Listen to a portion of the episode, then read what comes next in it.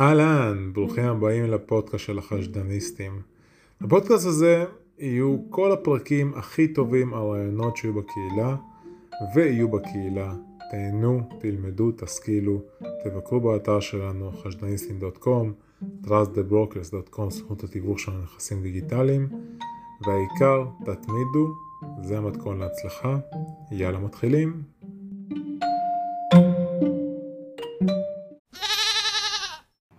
איך האינטרנט, לא טוב? אנחנו בלייב, יש פה אינטרנט מעולה. טוב, אני רק אקדים, כי גם הפרק הזה יעלה לפודקאסט, אז כל מי שומע אותו בפודקאסט, אנחנו עכשיו בלייב עם... בלייב בקבוצה, אבל תשמעו את זה אחרי זה מיכאל מלמדוב, אהלן, מה נשמע? Good morning. Good morning. האמת, אה, הרבה זמן רציתי לראיין אותך בקבוצה, ואני מכיר את התכנים שלך, מ- כמו שאמרתי, מעדי אנקונינה, שהיא השותפה שלי בחשדניסטים, הרבה זמן, והאמת, אה, אתה יודע מה, אתה יודע מה שהפתיע אותי? שקצת עשיתי לך קצת מחקר, שכותבים מיכאל מלמדו, מלמדוב בגוגל, אתה יודע מה מופיע במקום ראשון? נראה לי גלובס של יובל אס. לא, מופיע השלמה, השלמה. גיל. אנשים רוצים לדעת בין כמה אתה כנראה. הלאה. מגניב. תנסה, תבדוק בגוגל. אה. אז זה קטע, כי גם אני שאלתי את עדי, בן כמה הוא? כי אני היום בריצת בוקר שלי, אה, שמעתי את הפודקאסט שלך עם הבחור של הקונספירציות, כי זה תחום שאני לא מתעסק איתו וסופר מעניין אותי. אה, עם הקורונה, אני דרך אגב, לא יודע איך אתה, אבל אני באופן אישי הלכתי לכיוון של הקונספירציות יותר ויותר, כי לא יודע, מפה, אני עכשיו בקוסטה ריקה, זה נראה הזוי מה שהולך בארץ, ממישהו שמסתכל על זה מבחוץ. אה, היה מעניין, היה מעניין מאוד, שעתיים פודקאסט, לא, לא פשוט, כן, ארטקור. לגמרי. טוב, אז אה, שנייה אני שולח פה לכל החברים שמחכים בוואטסאפ אה, לקבל עדכון מתי אנחנו עולים ללייב, ואנחנו נתחיל. יאללה. אתה מוזמן דרך אגב גם לשלוח אם אתה רוצה, לשתף לך בזה, דרך הפייסבוק. הפוסט על- הזה עלה בקהילה של החשדניסטים. שלח לי בוואטסאפ. אני אשלח לך וואטסאפ, חכה. אשלח לך, הנה עלינו פה ללייב. שנייה.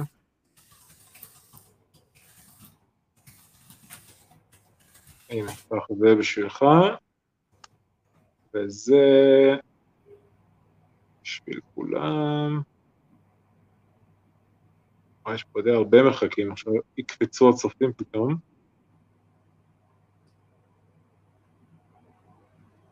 שלחתי. טוב, אנחנו שנייה נתחיל.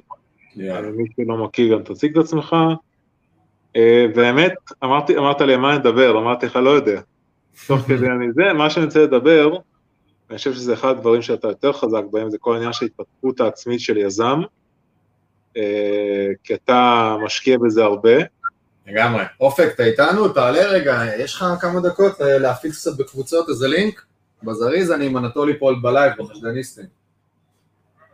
זה, יאללה, אני לך לינק, תפיץ בקבוצות אצלנו. יאללה, ביי.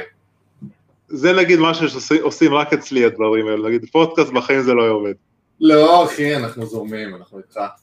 זהו, עכשיו מפיצים על הכל. אז יאללה, הנה מספר צופים, אהל- אהלן לכולם, ברוכים הבאים כולם, הנה יש פה כבר קומנטס, אהלן.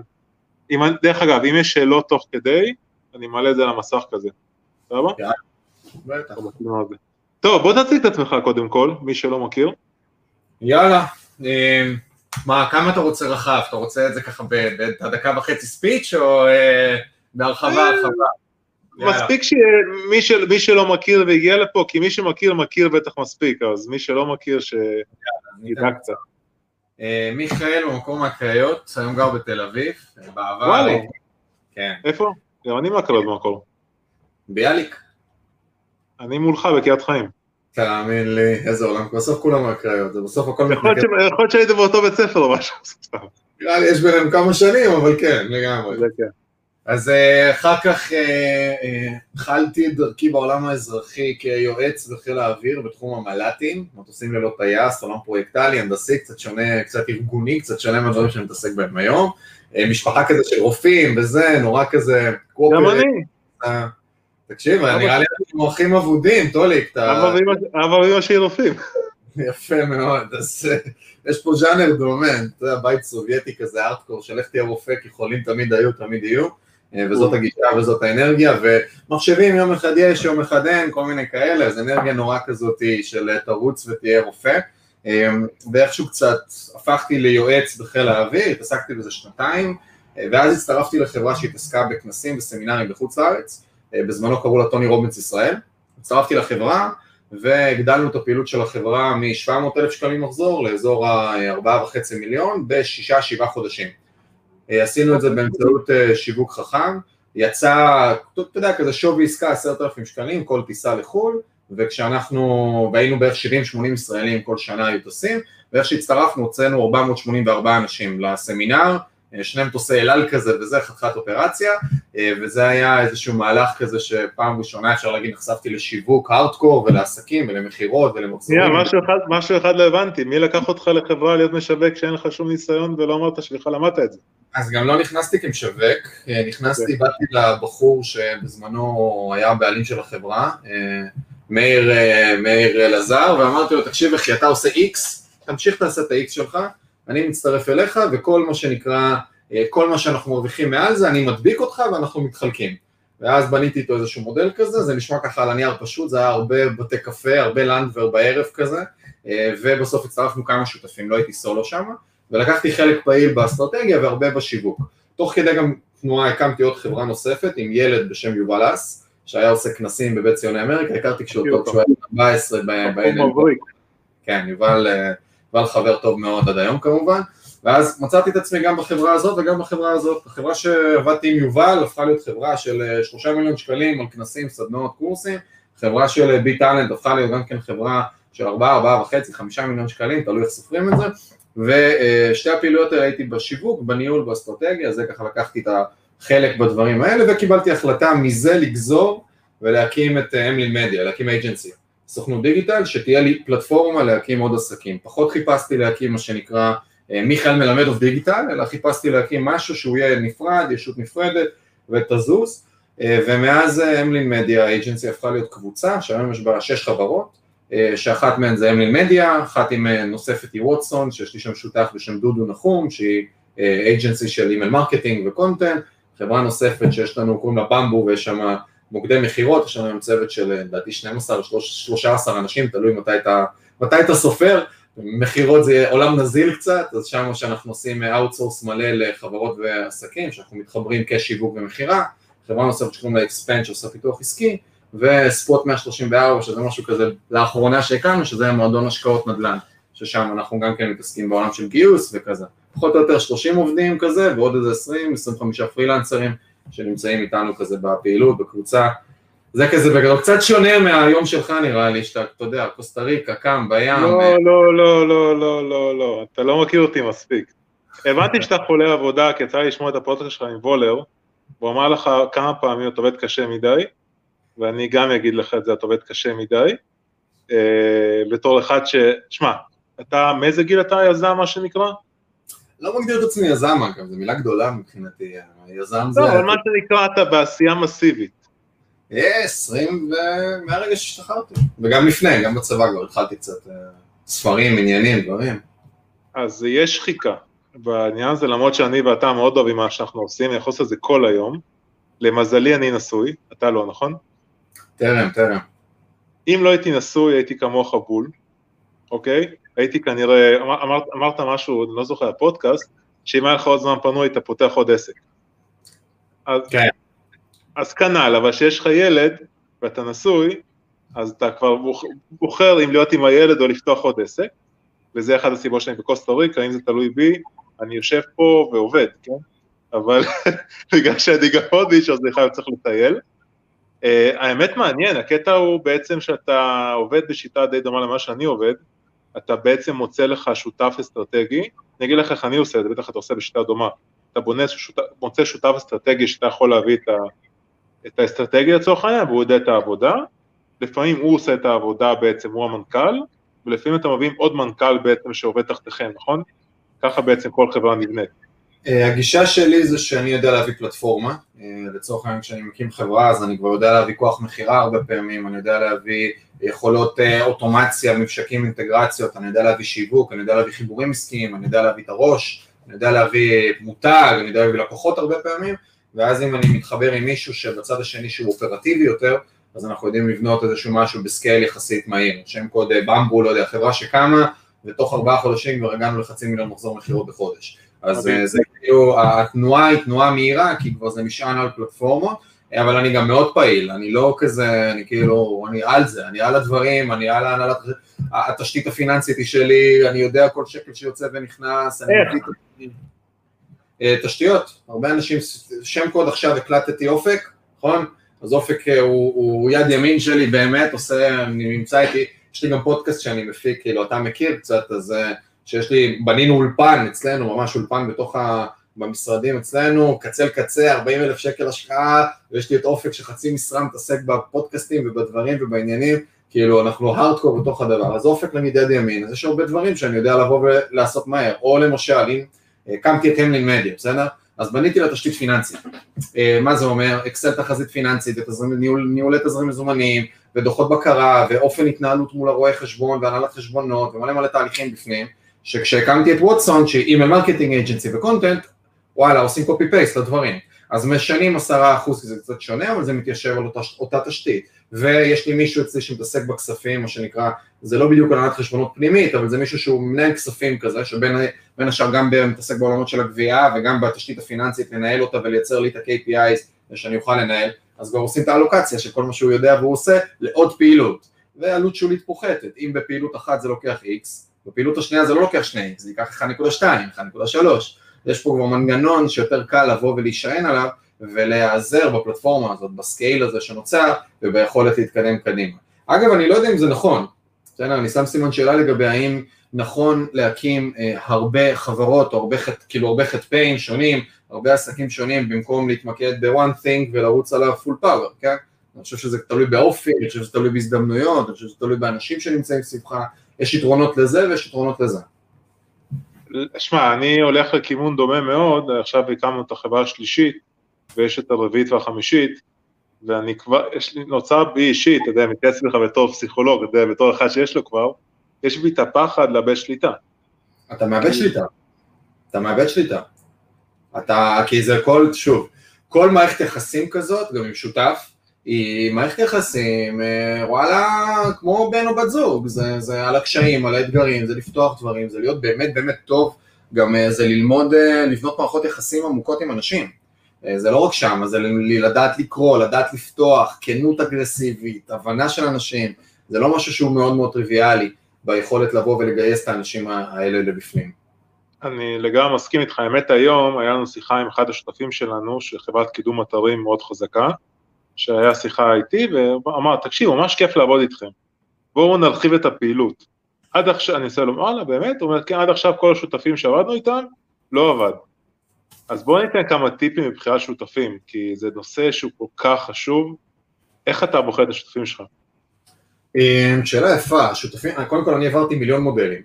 עם יובל אז בהתחלה התחלנו ב-80-20, אחרי זה הפכנו לשותפים שווים, אחרי זה הכנסתי אותו לתוך איזה גוף שנקרא אקדמיה לפיננסים, ובנינו שם אה, מודל של BDO ובנינו שם מודל חלוקת רווח. בטוני רובינס נכנסתי בהתחלה כשותף אה, פוטנציאלי, רק אחר כך הפכנו את זה לחברה.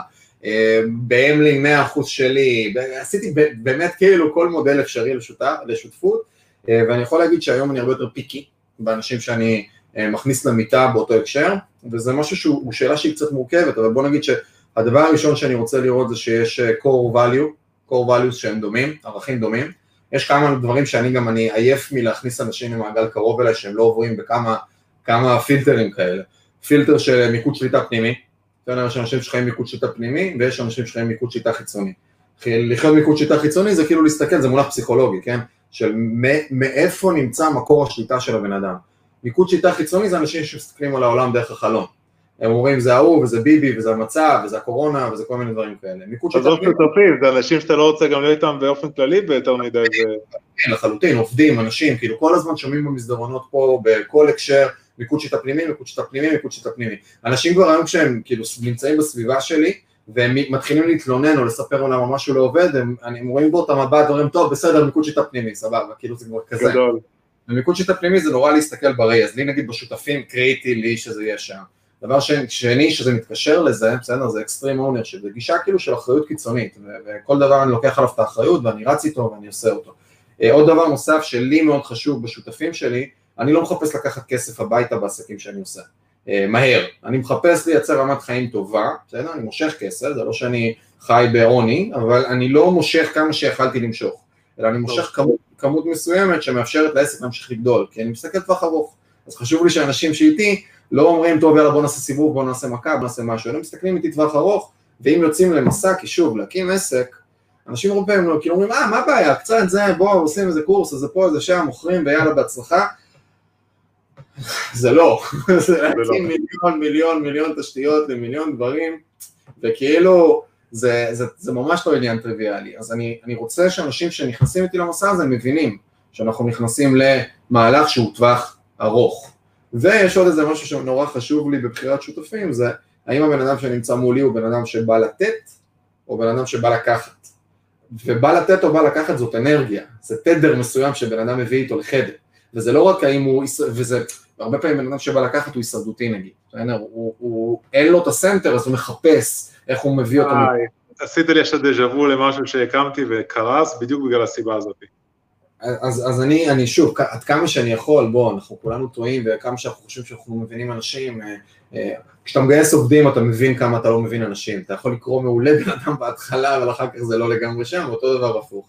אז הגישה היא באמת לחפש רגע את הערכים המשותפים, את העקרונות חיים המשותפים, זה אחד. ושתיים, יש הקשר מסוים של הסביבה, של, של מה, מה כל אחד מביא לשולחן. מה כל אחד מביא לשולחן, אה, והאם יש איזושהי השלמה מסוימת של יכולות וערכים. סתם אני אתן דוגמה. אה, נמרוד למשל, שותף שלי בבמבו, הוא אה, בן אדם שהוא אש, אש, אש, אש, אש בעולם המכירות, בסדר? הוא מקים מערכי מכירה, הוא בגיל 22 היה סמנכ"ל מכירות, הוא כאילו 23, הוא רק כל העולם הזה הוא עולם שלו. אני אם עכשיו היית שואל אותי אם אני מקים חברה שבערך 70% ממנה, 60% ממנה זה כוח מכירה, זה סיילספורס, הייתי אומר לך אין מצב אחי.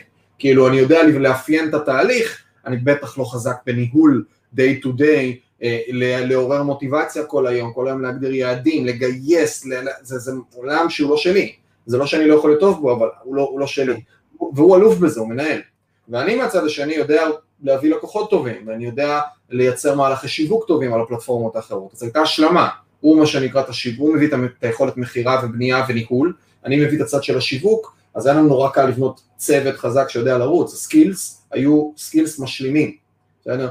דודו הוא שותף שלי מעולה שהוא איש product מדהים, בסדר? הוא product. דודו נחום המרואיין השני של החשדניסטים לפני שלוש וחצי שנים. מה הוא היה? המרואיין השני. המרואיין השני שלי לפני שלוש וחצי שנים. איזה, אתה רואה, הוא עלה לגדולות מזמן, אני רק עכשיו מקבל את הבמה, אתה מבין? אז אה, דודו הוא product, מדהים, מדהים, מדהים. לעולם אני לא אוכל לרדת ל details שלו, אבל הוא בגלל שהוא כל כך product, אז הוא על גבול הפרפקציוניסט קצת. אז הוא צריך אותי, שאני בן אדם די בינוני, אבל זז מהר. אז יש את האיזון הזה מצד שנינו, שאנחנו רוצים כאילו מצליחים לבוא ולבנות איזשהו תהליך כזה. אז זה תמיד חפש את היכולות המשלימות האלה. והדבר האחרון שאני אסכם בזה, כמובן שאפשר לפתוח על זה עוד שיחה כן. נורא ארוכה, אבל מישהו שכיף לי איתו. אה, זה חשוב. אמיתי, אני עם כל אחד מהשותפים שלי מטייל מדי פעם בסיבוב בירות ביפו, או שבאים אליי הביתה לארוחת ערב עם הבנות זוג שלהם, וכאילו הכי הכי הכי באהבה ובכיף, כי אם לא, אז זה לא, לא, אני, לא, אני לא. אגיד משהו אחר, אם השותף שלך מתקשר לך בטלפון ואתה מסתכל ואתה עושה כזה fuck, לגמרי, לגמרי, לגמרי, לגמרי, לגמרי. והיה לי, את זה, ולקח לי איזה חודש, היום אני, היום אני חותך מהר, פעם, פעם ראשונה שעשיתי עסק, זה היה עם שותף בקנדה, ישראלי, והוא עקץ לי את העסק, הוא החליף סיסמאות ופיטר אותי מהעסק, הייתי פרילנסר בעסק, ולא הייתי רשום בו כבעלים בגלל שלא רציתי לעשות בעלות זרה בקנדה, וחצי שנה לקח לי להתנתק ממנו. בחצי שנה הזאת, וזה טיפ לדעתי גדול, בחצי שנה הזאת עלו, עלה לי כל כך הרבה כאילו גול ממנו, שנפרדתי ממנו, אז לא היה לי ניסיון, הוצאתי עליו הכל בזמן שאני שוכח שהוא שולט בחברה. אז פשוט בעצת עורך דין הוא פשוט פיטר אותי, מאז לא דיברנו, מאז אני לא יודע מה איתו, והלכה החברה, כאילו. שיעור טוב. שיעור מצוין, ועשה לי רק טוב בחיים. שיעור טוב. שיעור. טוב, אה, אחד מהדברים, אני רק אתן עוד איזה נקודה על שותפים בכללי, אל תצפו מהשותף שלכם לתת לכם את מה שאין לו. זה אחת מהטעויות הגדולות שהיו לי בהתחלה. היה לי נגיד שותף, חבר עד היום, חבר מאוד מאוד טוב שלי, גל זנזורי, איש באמת גאון, יש לו איזה 2 אחוז, הוא, הוא מסוג האנשים שכל חברה שתהיה לי, אני אשמח שהוא יקבל 2-3 אחוז, כי רמת היצירתיות שלו, הוא ידע להביא דברים שאני לעולם לא יודע להביא, בסדר? אבל אין מה לעשות, הוא בן אדם שאני יכול להגיד לו, אחי, מחר נפגשים בארבע והוא יגיע בשש. ואני אגיד לו, אחי, אתה סוגר את המשימות האלה עד מחר, הוא לא יעשה את זה לעולם. עכשיו, אם אני אחיה, אם אני אחיה, וזה שוב, זה טיפ לא רק ל... זה טיפ לעובדים, זה טיפ לשותפים, זה טיפ לבני ובנות זוג או לחברים או לכל דבר. אם אני אמדוד אותו ואני אצפה ממנו להיות תפעולי ולהגיע בזמן ולנהל וזה, הוא יהיה על הפנים, הוא מקבל ציון אחד, שתיים. אבל אם אני אצפה ממנו להביא את ההברקות היצירתיות שלו, סתם למשל בטוני רובינס, אחד מהדברים שהוא היה שותף שלי בטוני, אחד מהארבעה שהיינו בטוני, אחד מהדברים שהוא הביא שם איזה הברקה זה של במקום לתת כסף לשותפים, בסדר? לפרטנרים, בואו נעשה משלחת גדולה של כולם ונוציא מלא מנטורים יחד איתנו, וניתן על כל חמישה אנשים שהם יביאו באפיליט, הם יקבלו כרטיס לטוני מאיתנו. עשרה אנשים, שניים, חמישה עשר, הם יקבלו שלושה כרטיסים, פלוס טיסה ומלון עלינו. אז פתאום כולם היו ביעד של חמישה עשר, כולם התחילו להפגיז ברשימות, וזו תקופה אחרת של אפילייט ורשימות וזה, ונוצר מצב שכל אחד הביא לנו בין עשרה לחמישה עשר אנשים, הם הביאו איזה 150 אנשים, מיליון וחצי הגיע רק משותפים. וזה היה כאילו סתם הברקה של, של שנייה שלו, אז זה כאילו, בזה אני רוצה למדוד אותו. אז היכולת שלי למדוד את האנשים שנמצאים מולי זה גם בחוזקות שלהם, ולא רק במה שאני כאילו מצפה או מה שאני שם בצלחת, וזה זה כמו להכין מרק, אני יכול להכין מרק, 99% כל החומרי גלם פגז, לא שמתי מלח ופלפל, המרק לא טעים. אז לפעמים גם יש את המלח ופלפל הזה, שלא תמיד זה נמדד בכמה שעות אני שם בעסק, הרבה פעמים זה נמדד במה הסקיל שאני מביא, מה הפלטפורמה שאני מביא, מה הקשרים שאני מביא, מה, מה הרעיונות שאני מביא לתוך הפעילות. איך, איך אתה, אני נגיד כשאני בא לכל עסק, אני אנטולי הבעלים של החשדניסטים. עכשיו, אה, זה בא תמיד טוב, כי בעצם זו הקהילה אחת הגדולות, או הכי גדולה היום של יזמים בפייסבוק. מי ידע שהקמתי אותה שזה מה שיהיה, ומבחינתי זו הייתה תקופה מאוד מבלבלת, לפני שלוש וחצי שנים. הייתי, אני מתחום אפליקציות, עשיתי אלפי אפליקציות, עד היום אני עושה כל שבוע אפליקציה, יש לי כזה, זה אחד העסקים שהוא לא חברה. אה, אבל פתחתי את הקבוצה וגדלה, ואז בעצם לכל עסק אני מביא איתי את כל הקהילה. על הגב. מה זה כל הקהילה? זה לקוחות, זה שת"פים, זה הכל. איך אתה מגיע היום בתור uh, מיכאל מלמדוב מאמלי מדיה? כאילו, זה בעצם ה... שאלה יפה, אני לא, לא, לא, אז איך בעצם... לא חושב, ש... לא חושב שיש לי title, אה, ואני גם משתדל קצת לנקות את עצמי, מ... אני דווקא לא רוצה להיות, אני תופס את עצמי כ... כמיכאל, שהוא איזה מוקד כזה עם גרביטציה, שמסביבו יש כל מיני דברים. יש חברות, יש מותגים, יש פודקאסט, סצנה, נגיד הפודקאסט שאני עושה, שיעורים שלא למדתי בבית ספר, פודקאסט long form בין שעה וחצי לשעתיים כל פרק, הארדקור, התראינו שם דורון מדלי, רוני קובן, סתיו שפיר, פרופסור אבשלום אליצור על פיזיקה קוונטית, שמולי קליין שהקים את קלוטו, משרעת סופר רחבה של אנשים, אנשים נורא נורא נורא נורא רחבים, וזה בונה prestige מסוים והוא, והוא podcaster, נגיד. ומצד שני אני פתאום מתעסק בפרסום ושיווק, ועכשיו הקמנו חברה של נדל"ן, ואני משתדל גם שכל דבר הוא יהיה בלתי תלוי, הוא בלתי תלוי בי, והוא שונה ממני. עכשיו אני חושב שאני מייצר את ה traffic, כי החשדניסטים זה משהו שהוא B2C כזה. יש לך עשרות אלפי אנשים, זה חשוף למלא, זה כאילו משהו שהרבה לוקחים בתוכו חלק. אמלין מדיה היא חברת B2B, הרמת נגישות שלה החוצה היא לא מאוד גדולה, אבל כן, בסופ... אני בסופו של דבר מייצר הרבה content, אני מייצר המון המון תוכן, ואז זה כן מושך הרבה אנשים שהם לא בהכרח לקוחות פוטנציאליים, אבל הם מכירים את ה brand הזה, וזה דרך זה נבנה ה brand, ולא הפוך. אתה, מייצר, לא... אתה לא מייצר הרבה תוכן, אתה מייצר המון תוכן. מייצר הרבה תוכן, נכון. אני מייצר הרבה תוכן, זה נכון. כן, תמשיך. אז זה כזה בגדול, אני לא, לא תופס את עצמי כאיזה משהו שהוא בתוך איזושהי מסגרת מסוימת, אלא, אלא מישהו עם גרביטציה שזזים סביבו כל מיני דברים, שבסופו של דבר מייצרים את הזה. קצת, שוב, אני מסתכל על זה טיפה מבחוץ, חלילה להשוות, אני לא נמצא שם, אבל גרי ויינרצ'ק הוא קצת, אני מסתכל עליו באיזשהו הקשר, טיפונת מודל בדבר הזה. גם אצלי. מגניב, מגניב, אז, אז טים פריס הוא מודל, וגרי ויינרצ'ק, טים פריס אין לו business, הוא לא operator. אני 80, 90 אחוז מהיום שלי זה להיות operator. וגרי ויינרצ'ק לצורך העניין הוא מישהו שהוא operator של חברה של fucking אלף איש והקים עוד הרבה דברים מסביב אבל החברה שלו היא פלטפורמה, היא מנוע לעשות דברים אחרים.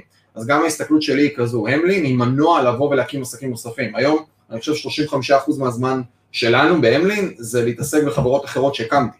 אז כאילו עם שותפים ועם דברים ועם עניינים. אז זה המנוע שבא ומייצר רגע את, האנרגיה, הוא, הוא כלי אסטרטגי לעשות את הדברים האלה קצת מבחוץ.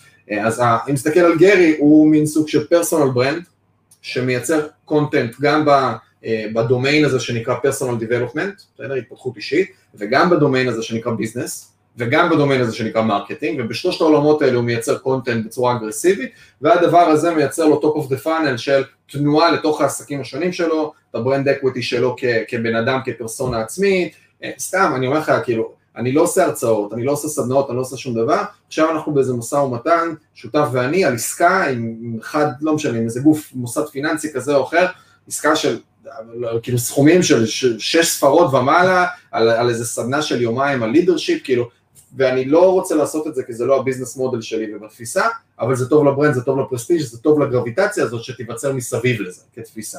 אז יש פה, יש פה כל מיני תהליכים כאלה ש, שעצם היצירת content, עצם היצירת, הבניית personal brand הזה מייצרת ecosystem מסביב שמאפשר כל מיני דברים. מדהים. שמע, אמרנו שנדבר התפתחות אישית וזה, בינתיים חפרנו חצי שעה דברים אחרים שלא פחות מעניינים, אבל בוא, בוא שנייה, לפני שאני שואל אותך התפתחות אישית ואיך בעצם אתה, איך אתה עושה את זה, כי אני חושב שזו דוגמה להרבה אחרים, במיוחד שאתה ממש צעיר בסופו של דבר, אתה בן 27, שזה מאוד צעיר ביזמות, בתכלס, אם חושבים על זה. אה, מה החלום שלך תכלס, אתה רוצה להיות כמו גר לוי, אני קורא לו, קשה לי לשם המשפחה שלו. אמ, תשמע, חלום זה דבר גדול, אה, אני פחות נמצא... למה אתה קם כל בוקר? מה מניע אותך לקום כל בוקר?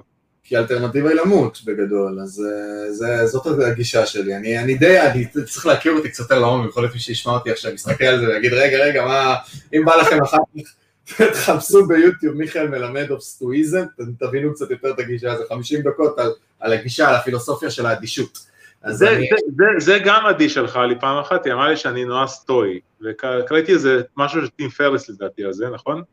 אז יש הרבה, יש הרבה, סטואיזם הוא פילוסופיה עתיקה, עמוקה, אה, שיש כל מיני, המעניין בתוכה שזה פילוסופיה שהיו גם חבר'ה שהם עבדים וגם מרקוס אורליוס שהוא היה כאילו שליט העולם הגדול בגדול, אז אה, וסנקה ויש אה, אפקטיטוס והרבה חבר'ה שהם הובילו את הפילוסופיה הזאת שהיא סוג של, שוב המילה אדישות מייצרת קצת אנטגוניזם אבל היא חוכמת האדישות, עם איזשהו מקום היכולת לה, להבין שאין טוב ואין רע, יש רק את הפרשנות שלנו למול הסיטואציה ולמול הדבר הזה כשקורים דברים רעים, אז אני יודע לשמור על איזושהי אדישות וקור רוח ולהבין שאין לי באמת יכולת השפעה על העולם. עם כמה שאנחנו, אני כאילו, וזה מצחיק קצת, זה דיכוטומיה שאני משתדל לחיות בתוכה, שמצד אחד אין לי השפעה על שום דבר, אני יכול לרדת עכשיו למטה כאן מהבניין, מהמשרד, אני מסיים, נסיים את ה live הנפלא הזה, בום, נופלת לי אבן על הראש ונגמר הסיפור. לא היה לי שליטה, לא הייתה לי שליטה על זה. מצד שני, אני חי באיזה תודעת חיים של extreme ownership, של כל דבר שאני עושה 100% מקודשת הפנימי, יורד גשם בחוץ, זה אני. ככה יותר קל לי לחיות, כי אז אני מקבל אחריות על הדברים ואני זז ואני פועל וכולי, אז זה איזושהי תודעה ותפיסה שאני נורא נורא נורא משתדל לחיות בתוכה. אז הפילוסופיה הזאת של הסטואיזם היא נמצאת נורא נורא נורא נורא בתוכי, ואם אני קם בבוקר, בסדר, ולמה אני קם בבוקר? כי אה, בסופו של דבר האלטרנטיבה היא לא לקום בבוקר, ואני שואל את עצמי איך אני הופך את עצמי למאושר. אז יש פה הרבה דברים, בסדר? זה המקום של לייצר, להבין מה מניע אותי. אני נגיד בן אדם שנורא מניע אותו גדילה. שוב, וזה אחרי מחקר עמוק עם עצמי, והרבה שאלות והרבה בדיקות. מאוד מאוד מניע אותי גדילה, אני בן אדם שלא מסתכל על העבר, נורא מונע מהעתיד, ולא יותר מדי מתברבר בהווה, בסדר? אני נורא נורא oriented future, אז אני חייב את המשהו קדימה, בסדר? אני, בגלל זה אני מוכן לשאת הרבה דברים לא קלים ביום יום, אתה מכיר את העולמות קצת, כאילו, לבוא ולנהל agency ולנהל הרבה, זה הרבה ניהול אנרגיה והרבה דברים ש, שקורים כל הזמן, כי זה עולם דינמי, אז אני כל הזמן משתדל להסתכל על איזשהו עתיד. אה, להגיד לך שאני מחפש, אה, אני, אני מחפש לעשות טוב, אה, כאילו ממקום כזה, אני, אני לא יודע לנתח עד הסוף האם זה אגואיסטי, בסדר? בפרדוקס האגואיזם של כשאתה עושה טוב אז אתה מרגיש טוב, אבל אני מחפש לעשות את זה בין אם זה אגואיסטי או לא אגואיסטי, ואני גם רוצה לבוא ולעשות דברים שמעניינים אותי, שמאתגרים אותי. אני, אם אתה תפגוש אותי עוד שנה ואני אהיה באותו מקום בדיוק, בסדר? ולא תהיה סיבה מספיק טובה לזה, כנראה לא יהיה לי מאוד טוב בפנים. אני חייב את הגדילה, אני חייב את התנועה, אני חייב את התזוזה, אני חייב את העוד. ממקום אגב בוגר שמבין שהעוד לא בהכרח מייצר עושר, וזה לא עוד אה, דירה יותר יפה, יותר אוטו יותר יפה, אלא עצם העשייה והגדילה וה, והאתגר עצמי והכניסה לסקיילים יותר מעניינים ויותר גדולים. אתה יודע למה שאלתי אותך את זה? כי אתמול חשבתי על זה בלילה ולא הייתה לי תשובה מדויקת, ודי חשבתי לכיוונים האלה, אמרתי אולי אם אתה דומה לי באופי, אולי, תפתור לי את הבעיה. אז זה די דומה. דרך אגב, לגבי הסטואיות, אני גיליתי את זה שוב בגלל עדי, אה, היא שלחה לי, נראה לי סרטון שלך או משהו אחר, והבנתי שאני מאוד סטואי בלי שהכרתי את זה, כי אתה, כל מי, לדעתי זה כל אחד כמעט, אלא אם לא הוא ישתגע, כי יש לך כל כך הרבה ריקושטים, חלקם לפעמים מאוד לא פשוטים, שיכולים להוציא אותך מפוקוס במהלך היום, והפוקוס הזה זה הדבר הכי חשוב, כי בעצם זה משליך כבר לדברים אחרים שהרבה יותר קלים. חייב להשתאר בעצם פוקוס, איך אפשר לאמן את זה? נגיד מישהו שומע אותנו, אני אוהב להביא כאילו פרקטיקה. איך אפשר להפוך לבן אדם שעכשיו לקוח צועק עליו, נגיד, לא יודע, פעם היו צועקים עליי, לפחות מול לקוחות, אבל נגיד לקוח צועק, פעם אחת היה לקוח אוסטרלי, סגרנו לו את החשבון בפייסבוק, הוא פרסם משהו, זה היה חילוף, אפליקציה לחילופי זוגות, mother fucker, ואני כזה, תקשיב, תירגע, זה קורה, טעות שלנו, לוקחים אחריות. איך אתה סטוי, מה, מה, איך אתה שולט בזה? קודם כל, שנייה לפני צריך להבין את זה שבכלל יש שני דברים שונים, יש ניהול זמן ויש ניהול אנרגיה, הרבה פעמים אנשים מתבלבלים ביניהם. אני יכול לנהל את הזמן מעולה והיומן שלי יראה בול שאני אעשה משהו, אבל בסוף קיבלתי וואטסאפ אחד מאיזה בן אדם ואני כאילו מרוסק כל היום, כי אנרגטית זה פגע בי בתוך הדבר הזה. אז קודם כל להבין את זה ולייצר לגיטימציה לדבר הזה, זה דבר ראשון. דבר שני, יש פה מלא מלא מלא מלא טכניקות, בסדר? אה, לבוא וטכניקות, אבל זה לא טכניקות של עכשיו לבוא ולעשות משהו פיזי, אקטיבי, אלא זה מין סוג של הנחות יסוד כאלה ותודעה שאפשר לבנות אותה לאט לאט, וזה לא כזה פשוט גם, כן, לבנות את זה. אה, למשל, שאין אה, משמעות, אין משמעות לכמעט שום דבר שקורה במיקרו, ביחידת זמן הקטנה בהקשרים של מקרו, בסדר? אם אני עכשיו לוקח את השיחה האחת הרעה הזאת עם הלקוח שהייתה לי, ואני יוצא רגע לזום של שבוע, אוקיי, אני יוצא רגע לזום של שעה, יש לזה מלא משמעות. אני יוצא לזום של יום, אוקיי, זה כבר היה לי עוד כמה דברים אחרים, חלקם טובים, חלקם רעים. אני יוצא לזום של שבוע, מאבד פרספקטיבה. חודש כבר אוקיי, בסדר, שנה, לא מעניין. אז עצם כן. ההבנה, עצם ההבנה שבעוד חודש אני אסתכל על הדבר הזה אחורנית, ואני אבין שלא הייתה לו יותר מדי משמעות, עצם היכולת לבוא ובזמן הסיטואציה לחזור לתובנה הזאתי, זה אחד מהדברים, לייצר את ה gap הזה, של לייצר את ה-disattachment מתוך הסיטואציה.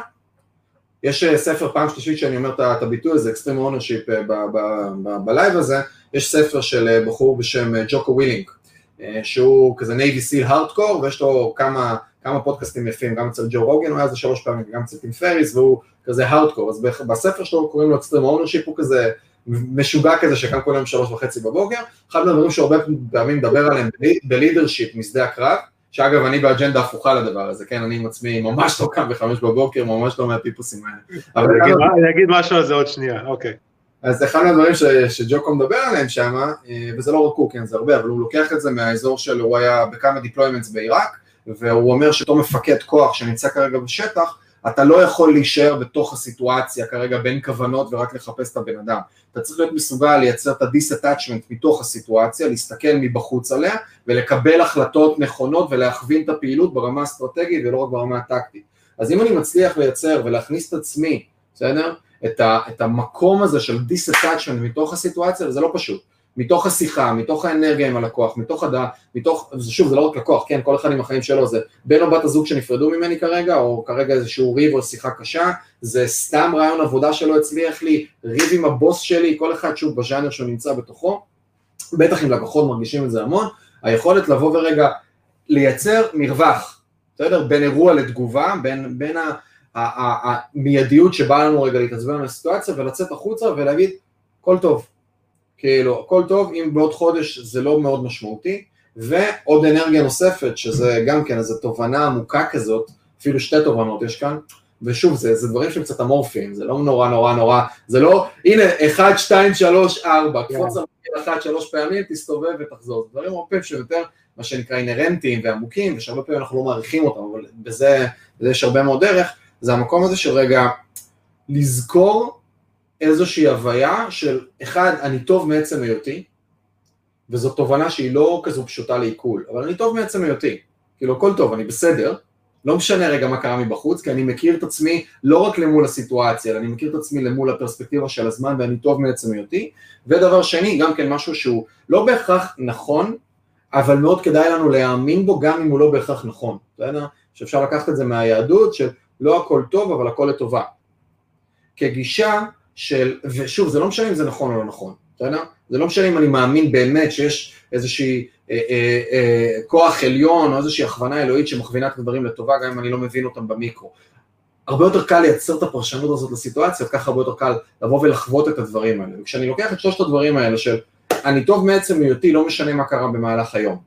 אני יודע לצאת בפרספקטיבה של זמן ולהבין שאין הרבה משמעות לסיטואציות ספציפיות. ואני מאמין באיזושהי אמונה שלמה של, תשמע, אני סומך על עצמי לאורך זמן, זה יהיה טוב, בסדר? יהיה בסדר, לאורך זמן יהיה בסדר. שלושת הדברים האלה, ושוב, זה לא טריקים של 1, 2, 3, זה הוויו, הוויה עמוקה ואימון ותזכורת עצמית למול סיטואציה. אם אני מצליח לבוא ולייצר לעצמי את הכמה, כמה עקרונות האלה ההווייתיים בפנים, הרבה יותר קל להתמודד אנרגטית, והיום עובדים שלי, עובדים, צוות, שותפים, הרבה פעמים כאילו רואים אותי בסיטואציות, כי אין מה לעשות, בעולם שבו יש שירות לקוח מתמשך, לא איזה one timer נורא פשוט, זה מערכת יחסים לכל דבר ולפעמים היא לא עובדת ולפעמים לא מצליחים. בכל רגע נתון באג'נסי שעובדת על ריטיינרים יש עשרה אחוז לקוחות במקרה הטוב לא מרוצים, שמשהו לא עובד כרגע בקמפיינים, בדברים. אז יש הרבה שיחות קשות והם רואים הרבה פעמים מאבדים לקוחות, הרבה פעמים שיחות מאתגרות בתוך הסיטואציה ורואים את האדישות שלי, בסדר, למול הסיטואציה והביטחון שאני משרה מסביב, זה מייצר כאילו אפקט של רגע מה, אבל זה משרה על כולם כי פתאום אומרים אוקיי אז איבדנו באמת לקוח לפני חודשיים שהיה לקוח גדול, אבל וואלה, בסדר. כאילו, הכל, הכל, הכל, הכל בסדר, הכל בשליטה, זה סופר, זה סופר חשוב למישהו שהוא לידר. אני אגיד משהו לגבי זה, קודם כל שתתחתן יום אחד, אשתך מאוד תכעס על זה, כי אני יכול להגיד לך שאשתי קוראת לי, אתה רוסי קר. אה, אז אתה כנראה תחווה את זה גם בסיטואציה מסוימת, כי כשאתה לא נותן את הפידבק של האנרגיה חזרה, של נגיד היא מתעצבנת ואתה לא מתעצבן אליה חזרה, זה משגע. אז אני דואג, לפעמים אני בכוונה מתעצבן כדי שהיא תראה שגם אני כאילו בתוך הסיטואציה, אבל מה שכרגע אמרת, רק על זה אפשר לעשות סדנה ולגבות עשרות אלפי שקלים, כי זה ההבדל בין לנהל עסק בקור רוח לבין להיות כל היום, ואם אני, אתה נכנס לאני שולמן נגיד לקבוצה הזאת, אתה תראה בדיוק את ההפך הגמור, ואיך אנשים שמנהלים עסק, שהם כל היום כנראה בתוך הסטרס הזה של הדבר הזה, וחלק רוצים לפרוש. זה לא פשוט, לא פשוט לנהל עסק אחד, בטח לא לנהל כמה עסקים, והאדישות הזאת היא משהו שהיא כנראה חובה, אני לא יודע אם היא נרכשת לכל אחד, אולי זה משהו שיש יותר רוסים קרים כמונו, אבל מה? אה, זאת אין שאלה, אני, אני חושב שלא כולם יכולים להיות לברון ג'יימס, בסדר? אבל אני חושב שכולם יכולים, אם הם יתאמנו מספיק, להיות בליגה ב' ברמה די טובה, בסדר? אם הם יתאמצו מספיק. אז לא כולנו צריכים להיות לברון ג'יימס של האדישות והקור רוח והכל, אבל כולנו אם אנחנו קיבלנו החלטה להיות מנהלים, לא משנה מה אני מנהל, כן? מנהל בארגון או מנהל את העסק שלי או מנהל one man show freelance, אני חייב לספר, אני חייב להיות שחקן ליגה ב' לפחות ב- ביכולת uh, לשמור על קור רוח, בפוקוס ואדישות והכל. דוגמה אישית דרך אגב, זה לא, אתה לא צריך להגיד אפילו לאף אחד להיות ככה, מספיק שתעשה את זה כדוגמה אישית, ואנשים שבעצם עוקבים אחריך בארגון, ומה שנקרא מעריצים, זה סוג של הערכה, זה פחות הערצה, הם פשוט יהיו כמוך לאט לאט. דרך אגב, אחד, אחד הדברים שאתה בדרך כלל רואה בארגון, שאנשים מאוד אוהבים אותך, אה, זה שמתחילים להשתמש בביטויי לשון שלך. אני לא יודע אם שמת לב לזה, לא יודע אם יש לך ביטויי לשון, אבל אני שם לב לזה. לא בקטע של הערצה, אלא בקטע של וואלה. לא יודע מה, זה גם עמדת כוח, אתה יודע, זה כמו כזה קצת... אה...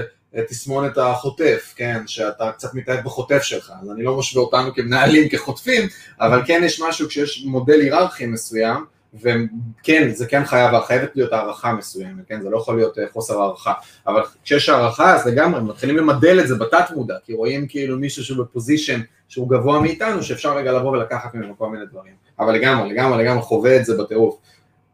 אה, קודם כל, כל מי שצופה כרגע, אתם מוזמנים לכתוב אם אה, אתם נהנים, נראה אתם נהנים, כי כל הזמן יש די הרבה אנשים בלייב, בדרך כלל הרבה גם רואים את זה אחרי זה, אז תכתבו, אם אתם רואים את זה ביוטיוב, תכתבו אם אהבתם. אה, בואו נדבר שנייה על חמש בבוקר, כי לפני שטסתי לקוסטה ריקה, עשיתי משהו. אותי עצבן אותי קצת כל המנטורים שקמים לחמש בבוקר, מתעלמים על זה של חמש בבוקר, עשיתי משהו שונה. עשיתי, עשיתי וובינר על ניהול זמן, שלקח לי איזה יום להכין, באחד בלילה, אוקיי? הגיעו כן. לוובינר 35-40 איש, בלי שום פרסום, רק בקהילה. בשיא הפוקוס, אף אחד לא עזב, כי באחד בלילה, מי שמחכה לאחד בלילה, קודם כל יש שקט, ב', הוא לא יחכה באחד בלילה ויעזוב את הוובינר באמצע, הוא לא מטומטם. היה וובינר מדהים, אוקיי, מכרתי אחרי זה אותו גם בתשלום, את הוובינר בחינם, יום אחרי זה מכרתי בתשלום, וזה הצחיק אותי הסיפור הזה של חמש בבוקר, אמרתי, אה, בוא נעשה חמש בבוקר הפוך. הגעתי לקוסטה ריקה, אנחנו תשע שעות אחורה, השעה אצלי כרגע 12 בצהריים. מי התחיל לקום בחמש בבוקר? אני. כי בארץ השעה היא כבר שתיים בצהריים, אני חייב לקום אה, יותר מוקדם. אז אני יכול, אני יכול להגיד לך מהצד שלי, אני לא רואה שום סיבה, ל... אם מישהו משפחה, זה יותר, כאילו, אני עכשיו אולי אקום בארץ בשש בבוקר, כי בא לי לפני שבעצם הילד קם לגן, לעשות את הדברים. אבל מי שאין לו משפחה, יכול לספר לי מלא סיפורים, וכל התמונות עם החמש בבוקר כזה וסלפי, אני לא רואה סיבה לקום בחמש בבוקר למישהו שהוא רווק. אתה גם אמרת שאתה לא קם בחמש בבוקר לדעתי, נכון? אני חושב שצריך אה, להיות קשובים לעצמנו. בדיוק. אה, אני לא, אני לא מת על מנטוריאדה, אבל ג'ים רון יש לו כמה משפטים יפים, ואחד מהמשפטים אה, שהוא אומר, don't, הוא אומר, Don't be a follower, be a student. הוא אומר, אל תהיה מאמין, אל תהיה מישהו שהולך כעיוור, אלא לך כמישהו שהוא בוחן, הוא סטודנט, אתה מגיע, אתה בוחן, אתה מסתכל, אתה שואל, ואתה מבין. יש אנשים שזה פגז עבורם, ויש אנשים שזה בדיוק ההפך עבורם. אני, אני ואני אומר לך, אני בן אדם ש... אה, אני לא חושב שאני בן אדם עם הרבה כוח רצון, בסדר? אני לא מאוד חזק בכוח רצון, אני עם הרבה אילוצים חיצוניים שגורמים לי לעשות, ולא בהכרח עם מלא כוח רצון, אבל כן, בוא נגיד ה core הבסיסי הוא בסדר, לא הצלחתי. והייתי, ו, ויש משהו, אה, משהו שלקחתי בזמנו מסדנה של אילן הייטנר, לפני הסופר, כתב חוכמת הבייגלה וחבר, עשינו כמה דברים ביחד בשת"פים, אז אה, הוא ממש היה שיעור שלם בסדנה שדיבר על מאוהב ברעיון או אוהב באמת. והרבה פעמים אנחנו מאוהבים ברעיון, כי אנחנו מחפשים את הדבר החיצוני, אנחנו מחפשים את האמבטיית קרח של Wim Hof, אנחנו מחפשים את החמש בבוקר של שארמה, או לא משנה מה, לבוא ועכשיו ואני קם בחמש בבוקר וזה יהיה הדבר שישנה וזה, וכל הסרטונים האלה, או ההרצאות האלה, או השטויות האלה שמדברים, מה מבדיל בין המנצחים ללא, מה מבדיל בין אלה שמצליחים לבין אלה ש... זה bullshit. אילון מאסק יכול אילון מאסק יכול לישון שש וחצי, שבע שעות ביום, בסדר? בחמש שעות בלילה, ארבע שעות בלילה, שש שעות בלילה, ולקום חצי שעה לפני שהוא יוצא למשרד. וג'ף בזוס יכול לא להתעורר בשעה אחרת, וצוקרברג בכלל בשעה אחרת, ו- ודוד בן גוריון בכלל יכול לקום בארבע בבוקר. ובסוף כל אחד הוא, הוא אינדיבידואל ויש הרבה דרכים, וגם הרבה פעמים, מה זה הצלחה בכלל? בסדר? הרבה פעמים הצלחה זה אינרציה וסיקוונס של מזל אה, שגרם לבן אדם להגיע לאיפה שהוא נמצא. אז הרבה פעמים לוקחים ומנסים לייצר reverse engineering למה התכונות שיש לבן אדם המצליח או מה הפעולות הספציפית שהוא עושה על מנת להצליח. יש בן אדם מצליח שכתב יומן ויש בן אדם מצליח שלא כתב יומן, יש בן אדם מצליח שהיה לו רוטינת בוקר, יש בן אדם מצליח שלא הייתה לו רוטינת בוקר. זה כאילו משהו שהוא ממש ממש ממש ממש משתנה בין בן אדם לבן אדם. אני חושב שיש מלא ערך בחמש בבוקר, אני רואה שאתה רוצה להגיד משהו גורם לזמן ואני לא סופר. לא, אני מסכים איתך, אני מסכים איתך, מי שמתאים לו חמש בבוקר זה בול, אבל לא לכולם זה מתאים. הלוואי הלוואי והייתי יודע לקום בחמש בבוקר. אני אם. היית, בן- אם, אם היית בקוסטה ריקה והיית חייב לקום בחמש בבוקר כמו שאני חייב, היית קם בחמש בבוקר, אחי.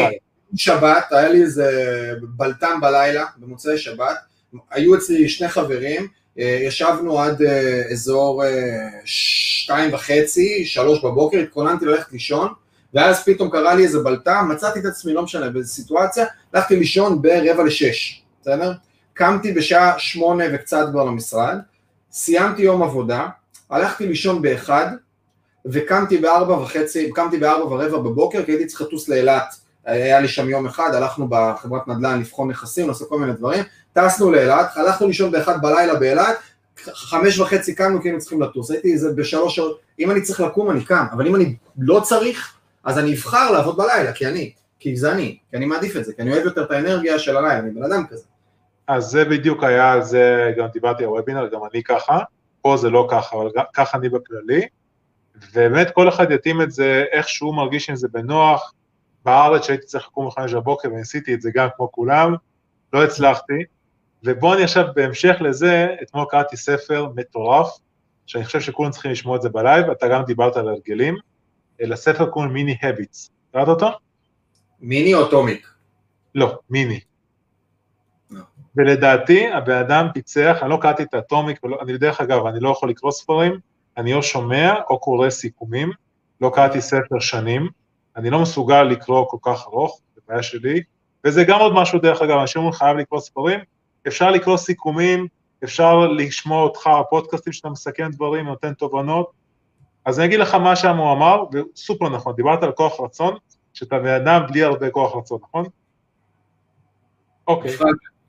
בוא, בוא נדבר על הרגלים. אני מנסה כבר הרבה זמן להרגיל את עצמי לעשות ספורט. הייתי שחקן כדורסל בעברי, כשפרשתי, הפסקתי להתמיד בספורט, כי בעצם הייתי חייב לשחק כדורסל חמש פעמים בשבוע, הייתי מקבל איזה כסף, ולא לא התמדתי, כבר שש שנים ככה. מדי פעם רץ חודש, מפסיק. הבנתי מה הבעיה, והוא בול פגע בזה בספר, אני כבר שבוע מתאמן ואני כנראה לא אפסיק בזה. הוא אומר שבהרגלים אתה בעצם מתחיל במוטיבציה, נכון? יש לך מוטיבציה, אני אתחיל לרוץ. יום ראשון, יום שני, יום שלישי, חודש מוטיבציה, ואז המוטיבציה נעלמת. ואז מה שנשאר זה בעצם לבוא מכוח רצון. עכשיו, כוח רצון זה משאב מוגבל. אתה יכול לחזק אותו, אבל הוא מוגבל. אז לפעמים אתה מגיע לסוף היום, או אתה מגיע, אין לך כוח רצון. מה שהוא אומר, ההרגל לא נבנה מהכמות, נבנה מתוך עקביות. זאת אומרת, אם שם לך משימה, נגיד ואתה, יש לך תוכנית שאתה רץ חמש קילומטר, שים לך משימה שאתה צריך לרוץ מינימום ביום 500 מטר. מה זה 500 מטר? אתה מסיים את זה תוך שתי דקות, נכון? אבל אתה חייב לרוץ 500 מטר. שכיבות צמיחה, אתה עושה סטים של 12 כפול 3, חייב לעשות 5 ביום. זה שאתה עושה את המינימום, זה בעצם אתה משריש את הרגל. והשיפור בעצם מגיע, שאתה לא צריך לעשות את המינימום, תעשה יותר, אבל חייב את המינימום. לדעתי זה אחד הסודות הכי גדולים לי אישית, אני לא יודע איך אתה רואה את זה, אבל לי זה הולך לשנות את החיים ברמות. אחי, אפשר לפתוח אה, שיחה על הרגלים מפה ללאפרד, כן, אם, אם אתה בז'אנר ואתה אוהב, סליחה שאני מפנה כאילו לדברים, אבל לקחתי, אה, עשיתי ממש 50 דקות על הרגלים, בפודקאסט עשיתי פודקאסט סולו, שסיכמתי שם הרבה דברים, גם מהידע והניסיון שלי בהרבה בתוך העולם הזה, וגם אטומיק הביטס וגם כוחו של הרגל, והרבה דברים נוספים לאיזה פלואו מסוים של איך ליצור הרגל, איך לבנות, מה לעשות בתוך אותם הקשרים. המקום הזה, אני דווקא פחות בז'אנר של ללכת ולנסות הקטנה, אבל יש המון המון קטנות שלבוא, וזה לגמרי, לגמרי מסכים, הרי הרגל זה, זה מנגנון הישרדותי. למה זה מנגנון הישרדותי? כי אני בטבע בסופו של דבר רוצה לייצר כמה שפחות, כמה שפחות אני, אני, כאילו המוח הוא קמצן קוגנטיבית, הוא רוצה כמה שפחות לזכור לעשות דברים, כמה שפחות להשתמש בכוח רצון. אז once יש לי דברים שהם כהרגל, אני לא צריך, אני לא צריך להתאמץ כדי לעשות אותם, בסדר? הוא ש... פחות רוצה, הוא פחות רוצה ידני לעבוד, שאתה צריך לקבל החלטות על יותר אוטומטי. לחלוטין. עכשיו, יש כל מיני מיתוסים כאלה בספרים של סלף-הלפ 101 כזה של 21 יום, פתח הרגל וזה, זה לא נכון. אין יותר מדי מחקרים מסודרים חוץ מזה מחקר אחד שעשו, וראו שזה טווח, אגב, גם אין לוגיקה ב-21 יום לפתח הרגל, כי לפתח הרגל כמו אה, לקום בחמש בבוקר, זה לא כמו לפתח הרגל לשתות כוס מים לפני שאני הולך לישון, בסדר? זה קצת שונה. יש, אה, זה, זה כמו להרים משקולת חמישה קילו ומאה קילו, זה שונה. אז ראו, ובגדול, אני לא זוכר בדיוק את המספרים, לדעתי זה בין 16 יום ל-264 תלוי הרגל, כשהממוצע זה באזור ה-64 ימים כדי לפתח איזשהו הרגל מסוים. אז זה מה שכתוב בספר בול. אז, אז יש הרבה שלבים, ואני יכול להגיד לך עליי, אני הרבה זמן, הייתי, כאילו, תמיד הייתי כזה ספורטיבי בגישה שלי, עשר שנים שחיתי, אחרי זה אה, בצבא קיבלתי החלטה לרוץ מרתון, התאמנתי למרתון, עשיתי מרתון, תמיד הייתי מתאמן בחדר כושר, כאילו הכל כזה נורא נורא אני ספורטיבי, מתחילת הקורונה שנה וקצת לא התאמנתי בכלל, עזבתי לאפס כמעט לגמרי, הייתי קצת בקרוספיט, עזבתי לגמרי, ואז הרבה זמן סיפרתי לעצמי למה למה למה, ובדיוק עברתי דירה, עברתי דירה עכשיו, ובדירה יש חדר כושר למטה, כשעברתי דירה אמרתי טוב, מה שעכשיו קורה זה שהורדתי לעצמי את החיכוך לאפס. יש לי friction נורא נורא נמוך כדי להתניע את ההרגל, עכשיו נורא נורא פשוט לבוא ולעשות אותו. וזה היה מניע נורא גדול להתחיל להתאמן, ומהרגע שעברתי אני מתאמן בין שלושה לחמישה פעמים בשבוע, תלוי לוז. אבל זה לא, זה תלוי לוז, כאילו, זה אלא אם כן יש לי אילוצים חיצוניים. מה שקרה, friction נמוך, בסדר? friction נמוך שעזר לי לייצר. אז בתוך הרגלים יש המון המון המון דברים שאפשר לדבר עליהם, איך ליצור אותם. הרגלים רעים שיש לי, אני רוצה להעלות חיכוך. אני רוצה לגרום לשוקולד, לא יהיה לי שוקולד בבית, אני צריך לרדת למכולת למטה כדי לקנות שוקולד. אם אני צריך לרדת למכולת למטה לקנות שוקולד, הסבירות שאני אלך, אני אפתח את הארון היא נמוכה יותר. הרגלים טובים, אני רוצה לגרום לפריקשן להיות נמוך יותר וליצור את הדברים. אני רוצה לייצר לעצמי מטרת על, למה אני רוצה להתאמן ולפתח את ההרגל הזה? אני רוצה לייצר לעצמי אילוץ חיצוני, אני רוצה לחבר לעצמי מה שנקרא איזשהו משהו שגורם לי להניע את עצמי, בין אם זה בן אדם, בין אם זה קבוצה, בין אם זה כסף ששילמתי, שגורם לי להיכנס. אני רוצה להודיע בפומבי שאני הולך לעשות את ההרגל הזה, כי אז אני מייצר לעצמי מה שנקרא, לכולנו יש פחד במה, ולכולנו יש פחד ממה שנקרא מכישלון בפומבי, אחת מהסיבות מפחד מכישלון זה כי המה יגידו הזה הוא נורא חזק והוא מושרש בנו, כי אם לפני עשרות אלפי שנים הייתי חי בשבט של 150 אנשים, בסדר? ועשיתי משהו לא נכון, ויצרתי לעצמי איזה משהו בפומבי שנידו אותי והוציאו אותי מהשבט, המשמעות של זה היא מוות. אז היום אנחנו חיים עם הדבר המושרש הזה, כי כוחו של בן האדם הוא לא מהתפרים החזקים שלו, מהשיניים הגדולות שלו, מהכוח שלו, אלא מקבוצה, מהיכולת להתנייד טוב בקבוצה, לשמור אחד על השני ולעבוד בצורה חכמה, אם נידו אותי, אני מת.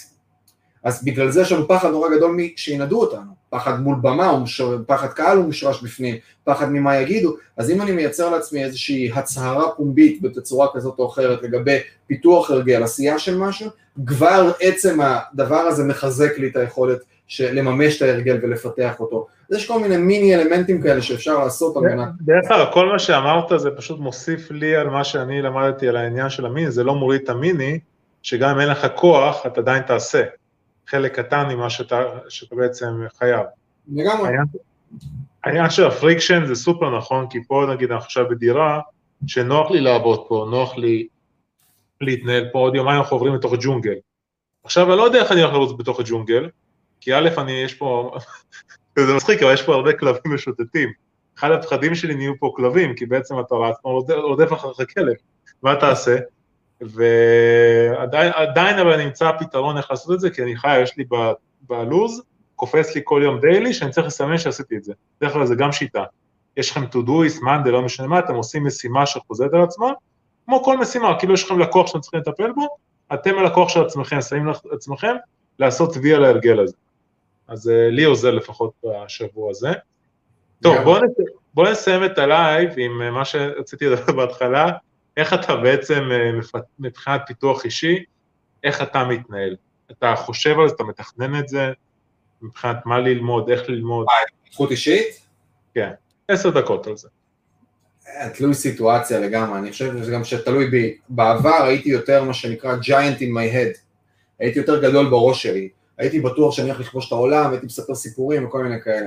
היום אני נורא אופרייטור, אני נורא נורא נורא, ה-day to day שלי הוא עבודה. הוא עבודה אגרסיבית של הרבה הרבה תפעול והרבה אינטראקציות, 180 מיילים ביום, 8-9 שעות פגישות, הרבה מאוד דברים אה, שהם כאילו מאתגרים. כן, כן, כן, לא, לא פשוט, באמת לא פשוט, הרבה operating, hardcore כאילו בתוך העולם הזה. אמ, וזו תקופה שאני מקווה שהיא תיבנה, ולאט לאט אני בונה תשתיות, ואני מוריד את עצמי כל מיני דברים, וזה מאתגר. אז היום... אתה יודע מה אתה עושה? ברגע שיתפנה לך טיפה זמן, אתה תפתח עוד עסק. זה לא בטוח שאתה טועה, אבל, אה, אבל מה שנקרא, שוב, אני פותח סוגריים קטנים, זה שלבים, כאילו היום אני כנראה לא אפתח עסקים שדורשים את האופרציה שלי, אלא אם כן יהיה מישהו שיקח את האחריות על זה, כי אני כבר לא, אני לא יכול להיות שם, אני יכול להיות בזה שמאפיין את התפעול, מאפיין את הבנייה, לא זה שב-day to day נמצא בפרונט, כי זה משהו שאני כבר לא רוצה להיות בתוכו ולא יודע לספק אותו, אלא אם כן זה יבנה משהו תשתית אחרת. אבל בגדול בהתפתחות אישית, בעבר הייתי, הייתי הארדקור ספרים, כל בוא נגיד 70% מהספרים שמאחורי קראתי, וזו ספרייה שיש פה עוד, ובדירה אצלי יש עוד, והמון המון קריאה, ירדתי מזה דרמטית בתקופה האחרונה, כי באמת שאין זמן, ושיניתי קצת מדיום, אני עדיין קורא, אבל בטח לא באותה תדירות, הייתי קורא ספר שניים בשבוע, היום אני הרבה הרבה הרבה הרבה יותר בשמע, בפודקאסטים, ארטקור, כאילו ממש ממש ממש במלא האזנות, יש כמה קבועים שאני, שאני בתוכם, ודווקא בדרך כלל הפודקאסטים שאני מקשיב להם הם לא, הם בדרך כלל לא ביזנס אוריינטד, הם דווקא לא במה שאני מתעסק בתוכו, אלא הם בעולמות תוכן שהם או שאני רוצה להיכנס אליהם, או עולמות שמה שנקרא מרחיבים לי את היריעה, ואני נורא משתדל להיות באיזה פרטו כזה של 80-20, שתן לי 80% להתעסק ב-day to day שלי ולהתמקד בתוכו, ותן לי 20% לייצר פרספקטיבה יותר רחבה. אגב, זאת אחת הסיבות שהפודקאסט שלי שאני עושה הוא פודקאסט רחב. הוא פודקאסט שמדבר על פיזיקה קוונטית, ועל ה... כשראיינתי את הדוקטור אה, עד אה, אדם קלינורון על, על, על שהוא אנתרופולוג שחוקר אה, קונספירציות ושטוכיסטים ומתקשרות. זה, זה היה מעניין. אז, אז זה, אני מכין את עצמי לפודקאסטים כאלה, אני לא בטבולה ראסה, כי זה נושאים שאני רוצה לבוא ולהיות בהם חד ולייצר שיחה שאני מצליח להיכנס לעומק, אז אני אשב את השעה, שעה וחצי לפני, אני אכין את עצמי, ופתאום אני מוצא את עצמי מתעמק בפיזיקה קוונטית, ומנהל שיחה על פיזיקה קוונטית, ואני מוצא את עצמי משקיע מהשבוע שלי 4-5 שעות על פיזיקה קוונטית. אז זה מותח אותי להרחיב את הרוחב יריעה ואת הידע ואת הדברים. ברמת ה skills וה personal development, היום המקומות שאני נמצא בתוכם, מותחים אותי מאוד וכל הזמן גורמים לי לפתח עוד דברים, למשל הניהול זמן שלי, הייתי פריק של ניהול זמן. חפשו ניהול זמן ביוטיוב, שוב סליחה שאני מפנה למשהו, ניהול זמן ביוטיוב. תפנה, תפנה, גם לפודקאסט, מה השם של הפודקאסט? השיעורים שלא למדתי בבית ספר, אבל אני מפנה לדברים ספציפיים, כן? אז יש לי, עשיתי איזה, על Trello כזה, עשיתי מין Loom כזה, צילום כאילו מסך, 50 דקות הדרכה על GTD, על איך עובדים עם שיטה של דיוויד אלן, יש לזה איזה 12 אלף צפיות אורגני לגמרי כאילו לחלוטין, זה תוצאות ראשונות שם, הייתי פריק, לא היה קורס ב Udemy או ב LinkedIn Learning או באיזשהו מקום קורס ניהול זמן שלא קניתי, אבל מה הייתי מנהל? הייתי מנהל כלום, הייתי מנהל אוויר, בסדר? היום זה כבר מה שנקרא מביא אותי, עצם העשייה מביאה אותי לרמת יעילות קצה, כאילו שהיא מלמדת אותי, עכשיו גם אני נורא, וזה שוב מתקשר למה שדיברנו עליו מקודם קצת, זה לייצר איזה gap כזה של חשיבה על הדברים, ולא רק להיות בתוך הדברים, כמו ה-disattachment הזה, אז אותו דבר ב-day to day, יש לי פה פתק, וזה יכול להיראות מצחיק לאנשים, שכתוב עליו, לא יודע אם רואים את זה, מה יכולתי לעשות טוב יותר היום. זה מין סוג של איזה תודעה, זה מין, אני נורא מסתכל על עצמי כאיזה אלגוריתם לומד.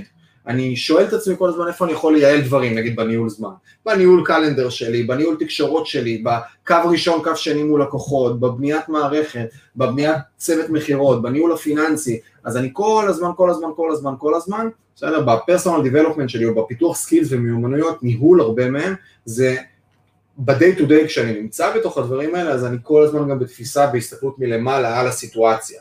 ומשתדל מה שנקרא גם לייצר את המקורות החיצוניים האלה, שעוזרים לי להמשיך את הלמידה ואת ההתפתחות ואת כל הדברים, ואני יכול להגיד שאם בעבר הייתי נורא נורא נורא נורא, מה שנקרא, מחפש את הספרים ואת המנטורים ואת כל הזה, היום אני נורא מחפש ללמוד מאנשים שעושים ולא רק מלמדים, ולא רק נמצאים ב positioning של, שכתבו ספרים, וכשאתה שואל את מה, מה, כאילו כשאתה שואל מה הבן אדם עושה, הוא leader, הוא מרצה leadership, אחלה, את מי הוא leader, כאילו מי ה lead, מי... זה, זה נהיה מקצוע הדבר הזה. לחלוטין, עכשיו זה מאוד ממכר, וצריך להפריד, וזה שוב, זה שלבים בחיים, כי בהתחלה, בתור מישהו שרק נכנס לעולמות של התפתחות ולעולמות העסקים, אני נורא נורא נורא צריך את המוטיבציה, ואני צריך את ההנאה, ואני צריך את ההשראה, והרבה פעמים האנשים שיודעים לעשות את זה, זה אנשים שיש להם skill, ל skill הזה קוראים speaker, בסדר? יש הבדל גדול בין להיות speaker לבין להיות מטפל טוב, או מאמן טוב באחד על אחד, לבין להיות מנהל טוב, להיות ביצועיסט, להיות טוב. לגמרי. בהתחלה, הרבה פעמים אנחנו צריכים את ההשראה, את המוטיבציה, ובשביל זה אנחנו צריכים ספיקר טוב, אנחנו צריכים מישהו שכיף טוב. אתה גם לא מזהה, מי שחדש לא מזהה, לא רואה את ההבדל גם בין ספיקר טוב למישהו שעשה, כי הוא לא מספיק, רק כשאתה כבר עובר את זה, ואני מסתכל היום, אני רואה את ההבדל בין מישהו שרק מדבר, ואני לא יודע איך הוא מדבר, הוא מדבר יפה, לבין מישהו שעשה, שהוא לא בהכרח ספיקר מדהים, אבל התובנות שלו מדהימות. אז גם. כן. אז, אז היום אני מאוד משתדל להיות מה שנקרא ב, ב contact ישיר מול אנשים שהם uh, מותחים אותי קצת ומלמדים אותי כל מיני דברים ש, uh, שאני רואה כבר, על, הם לא באים ופותחים לי הרצאה, אלא הם עושים את מה שהם עושים, ואני עושה modeling ומסתכל מה הם עושים. בול, בול, בול, בול, בול ככה, והאמת, היום אני נגיד לא אקח קורסים, כי אני לא מסוגל לראות קורסים, אני אקח שיחת ייעוץ ממוקדת בתחום מסוים, זה גם משהו שבהתחלה אנשים לוקחים קורסים וזה, אין לי מה לראות קורסים היום, עוד דברים כאילו, אתה יודע, זה מבס... לא, לא למעניין, אבל שיחת, שיחה עם מישהו שיש לתת לי משהו לגבי עסק, זה יכול להיות מדהים. אני שמתי בשנה, השתחררתי קצת לפני 22, סתם כי התגייסתי מאוחר, מ-22 עד 24, שנה וחצי בערך, איפשהו באזור הזה, שמתי 150 אלף שקל על קורסים. מדהים. מדהים. כל שקל זה, זה היה נכון לאותה תקופה, היום כמו שאתה אומר, אני רוצה משהו, בוא, כמה תביא ייעוץ, כמה אתה לוקח לשעה, אלף, אלפיים, יאללה בוא, כאילו זה אנרגיה שונה קצת היום, במה אני קונה לצורך העניין לעומת מה שקניתי פעם, ואיך אני צורך ידע. כן, זה חלק מהתפתחות. טוב, לפני סיום, קודם כל, המון תודה. היה, אמרתי לך, יזרום בלי שנתכונן בכיף. אני מקווה שהיה סבבה, להתארח פה בקבוצה. שאלה שתיים, כתבו פה, אתה רואה, על המסך, בעיקר כתבו אחלה live, מרתק, תענוג, אבל בואו תנו לי איזה שאלה שתיים למיכאל, אה, לפני שאנחנו נסיים, מה שאתם רוצים לשאול, כל דבר, אני אעלה את זה על המסך. אה, האמת, היה מעניין ביותר, אה, שוב, אמרתי לך, איך, איך אגב, מה שמעת על הקבוצה, סתם מעניין אותי בתור מישהו מבחוץ? ה branding או מה שנתפס לי מבחוץ זה כאילו קהילה שהיא יותר מה שנקרא בפרילנסריות ובאה קצת מה שנקרא לשאול שאלות על השם קוד עידן החדש וקצת vibe כזה, קצת לקבל skills ופתיחת תודעה וחיבורים בין דברים, זה מה שלי נתפס מבחוץ. אבל שוב, לא יודע, אני, אני לא מה... אני לא מהז'אנר של להיות בתוך קהילה ולהיות בתוך כל הזה, כי אני... לא, ברור. כזה, אז קצת יצא לי פחות לי, להתערבב בבפנוכו, אבל זה מה שמבחוץ כזה נתפס לי. אני לא נמצא, אני לא מעורב בשום קהילה חוץ מהקהילה, יש לי כמה קהילות גם, פתחנו עכשיו קהילה דרך אגב, משהו שמאוד מעניין בתחום של ה marketing, פתחנו קהילה לחברת הנהלת חשבונות. ואחד הדברים שעשינו, עשינו תחת החשדניסטים, אני ועדי, כי אנחנו מתמחים בניהול קהילות, ואמרנו פשוט, בואו נראה איך אפשר מתוך קהילה לנהל ממש עסק קיים. אני חושב שקהילה זה אחד הדברים שהם must לכל עסק שהוא SaaS, כי בעצם אתה מביא את כל הלקוחות שלך לתוך הקהילה, ואז הקהילה היא סביב נושא מסוים, ולקוחות שואלים שם שאלות, יש לך ממש 24/7 שאלות לקוחות. זה קורה באלמנטור דרך אגב, אלמנטור יש להם קהילה מדהימה. אלמנטור זה לא כזה קל, זה תלוי נורא באלמנטור יש קהילה של developers. שהם רוצים כלים, והם נורא מעורבים, והם נורא בתוך הז'אנר, זה שונה קצת. אז, אז אצלנו זה קהילה של רואי חשבון, יועצי, יועצי מס, ובעצם אנשים שואלים שאלות, שואלים, פשוט מפרסמים את התוכנה באופן טבעי. אני לא מבין איך עושים באופיס גיא את הזה וזה, וזה מדהים, באמת זה משהו שאנחנו הולכים לפתח, בואו נראה מי שאל שאלות. לא, לא שאלו עוד שאלות, כתבו live מדהים. טוב, העברנו את השעה, בדרך כלל אני אעשה לא יותר משעה live, היה מדהים, היה כיף, תודה רבה שבאת. צמצום זמנים, אני לא טוב בזה, אתה מעולה בזה. אני חייב, חייב, לפחות יותר מזה אנשים לא שומעים, תאמין לי. בדרך כלל עושים שעה ספורט, גם אני את הפודקאסט שלך של הקונספירציה, סיימתי את הספורט, אני לא אחזור כבר לזה. יאללה, עד הפעם הבאה, אולי דרך, דרך אגב, יוטיוב, שמתי לב ליוטיוב, אתם לא שמים tagים בסרטונים וחבל, ואתה לא שם... תן לי ייעוץ ב live, טוליק. ייעוץ ב live, אני ביוטיוב דווקא טוב, שמע, יש לך תכנים מטורפים, בגלל זה הערוץ שלך עף באוויר, אבל מבחינת, אתם לא שמים טאגים משום מה, אני לא יודע מי עושה את זה, אולי בטח אופק, נכון? אופק, שים טאגים, ושים את התגובה פין, קומן, תגובה כאילו מובלטת למעלה, שאתה יכול לשים מה שאנשים יבואו לפודקאסט, יבואו לכל דבר, זה מלא אנשים מגיעים לזה, אלינו דרך התגובות האלו, פשוט מסתכלים בתגובות מה יש, וזה כאילו קופץ ראשון. זהו. קניתי. מה? קניתי. קנית, אחלה. אה, הנה יש שאלה, יש שאלה, שאלה, שאלה. מאיזה אנשים אתה לוקח השראה ולומד בארץ ובחו"ל? זרקתי את זה בהתחלה, אני מאוד אוהב את ג'ו רוגן כי הוא פשוט עושה מה שהוא רוצה בלי חוקים ובלי פורמט ולא מדויק. למשל, את התגים שאתה דיברת עליהם וג'ו רוגן אין לו פודקאסט. ויש לו מעל מיליארד האזנות והוא נמכר ב-100 מיליון דולר לספוטיפיי. אני לא אומר לך חלילה שאמרת משהו לא נכון. לא, ברור? התוכן שלך אש, אז זה תופס, אבל אם היה... אני הכי בעד למקסם, אני חושב שזה נכון. אבל סתם כדוגמה, הוא פשוט הוא. ואותנטיות הזאת, יש בה משהו נורא חזק, והוא פשוט גם מייצר פלטפורמה שהיא מהממת של קונטנט. מאוד מתחבר, שוב, לאלמנטים, לא להכל, אבל גרי ויינרצ'ק מאוד אוהב את הגישה העסקית של לבוא ולבנות פלטפורמה. שמתוך הפלטפורמה הזאת אפשר, אגב, גרי ויינרצ'אק, תחפשו, יש לו צוות, לא יודע כמה היום, אבל היה לו צוות של 15 איש שכולם היום מתעסקים רק ב personal brand. 15 איש שמצלמים, עורכים, עושים art, הכל. אז בהקשר הזה מה שגרי היה עושה שם, עם כל הצוות, הרבה מהדברים זה תוכן כזה מוטיבציוני, ביסים וזה, אבל אחד מהדברים זה 4Ds. זה digital, date, deep, משהו, כאילו איזה כזה, והוא היה לוקח משלמים 12 אלף דולר, מגיעים ליום שלם אצלם, עוברים את כל התחנות, מסבירים להם איך ה agency עובדת, ואחר כך יושבים ל session איתו של שעה של פינג פונג שאלות תשובות ייעוץ עסקי. ואז יש שם איזה 10, 12, כל, 10, 12 עסקים כל פעם, זה יש איזה 30, 40, 50 פרקים כאלה, ראיתי את כולם לדעתי גם פעמיים, בסדר? וזה נגיד business knowledge pure, וזה מהמם לבוא ולראות.